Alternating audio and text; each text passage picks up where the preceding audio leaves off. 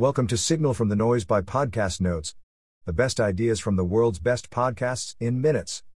Please enjoy the notes from The Sauna Demolishes Male Fertility, the Kevin Bass Show episode of The Kevin Bass Show. Claim Study information.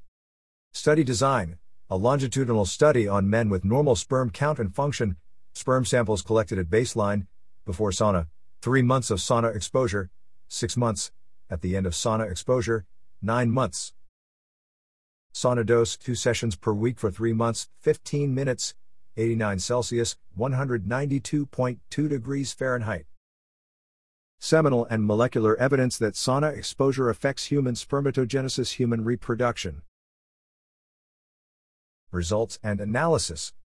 Continuous sauna use affects sperm count and function in men. Scrotal hyperthermia leads to alterations in spermatogenesis. Sperm count dropped 75% after three months of sauna use. Sperm motility decreased by one third. Negative effects persisted at three months post sauna use.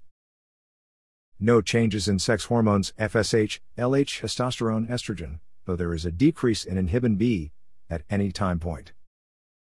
Effects reversed at six months after discontinuation of sauna. Limitations Unclear whether findings are due to a rise in testicular heat specifically or body temperature as a whole. Men in the study had normal sperm count and function, it's unclear what the impact would be on men with reductions in baseline function and count. The effects of higher volume, i.e., more than 2x per week, are also unknown. Effects on younger men are also unknown. That wraps up the notes for this episode. Five star ratings are very much appreciated. Don't forget to go to podcastnotes.org and subscribe to our free newsletter. The top 10 ideas of the week. Every Monday.